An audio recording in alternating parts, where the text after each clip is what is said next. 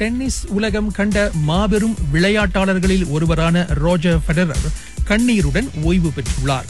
தமது கடைசி போட்டியான லேபர் கிண்ண போட்டியில் ரஃபா நடாலுடன் இரட்டையர் பிரிவில் களமிறங்கி தோல்வி கண்டதோடு ஏற்கனவே கூறியிருந்தபடி தீவிர டென்னிஸ் களத்திற்கு அவர் விடை கொடுத்தார்.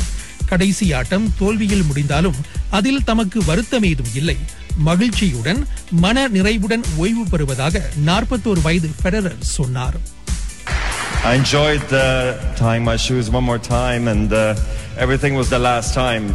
And uh, funny enough, uh, with all the matches and um, having the guys and uh, being here, fans, family, friends, um, didn't feel the stress so much. Even though I did think uh, something was going to go, pop a calf or block a back or something in the match. So I'm re- I am so happy I made it through, and the match was great. I couldn't be happier. So it's been wonderful.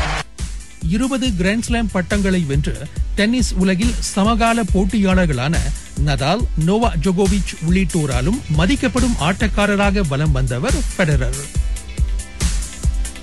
UEFA Nations league கால்பந்து போட்டியில் இத்தாலியிடம் சுழியத்துக்கு ஒன்று என தோல்வி கண்டதை அடுத்து England league ஏவில் இருந்து league பிக்கு கீழ் இறங்கியுள்ளது.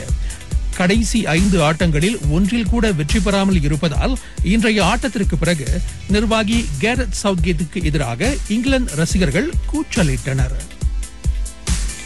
இருபது இருபத்தி இரண்டு எம்எஸ்என் சுக்மா போட்டி இன்றோடு நிறைவு பெறுகின்றது.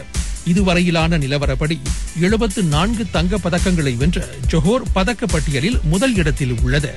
இரண்டாம் இடத்தில் உள்ள ட்ரங்கானு அதிக வித்தியாசத்தில் பின்தங்கி இருப்பதால் சுக்மா வரலாற்றில் முதன்முறையாக ஜொஹோர் ஒட்டுமொத்த வெற்றியாளராக வாகை சூடுவது கிட்டத்தட்ட உறுதியாகி இருக்கின்றது.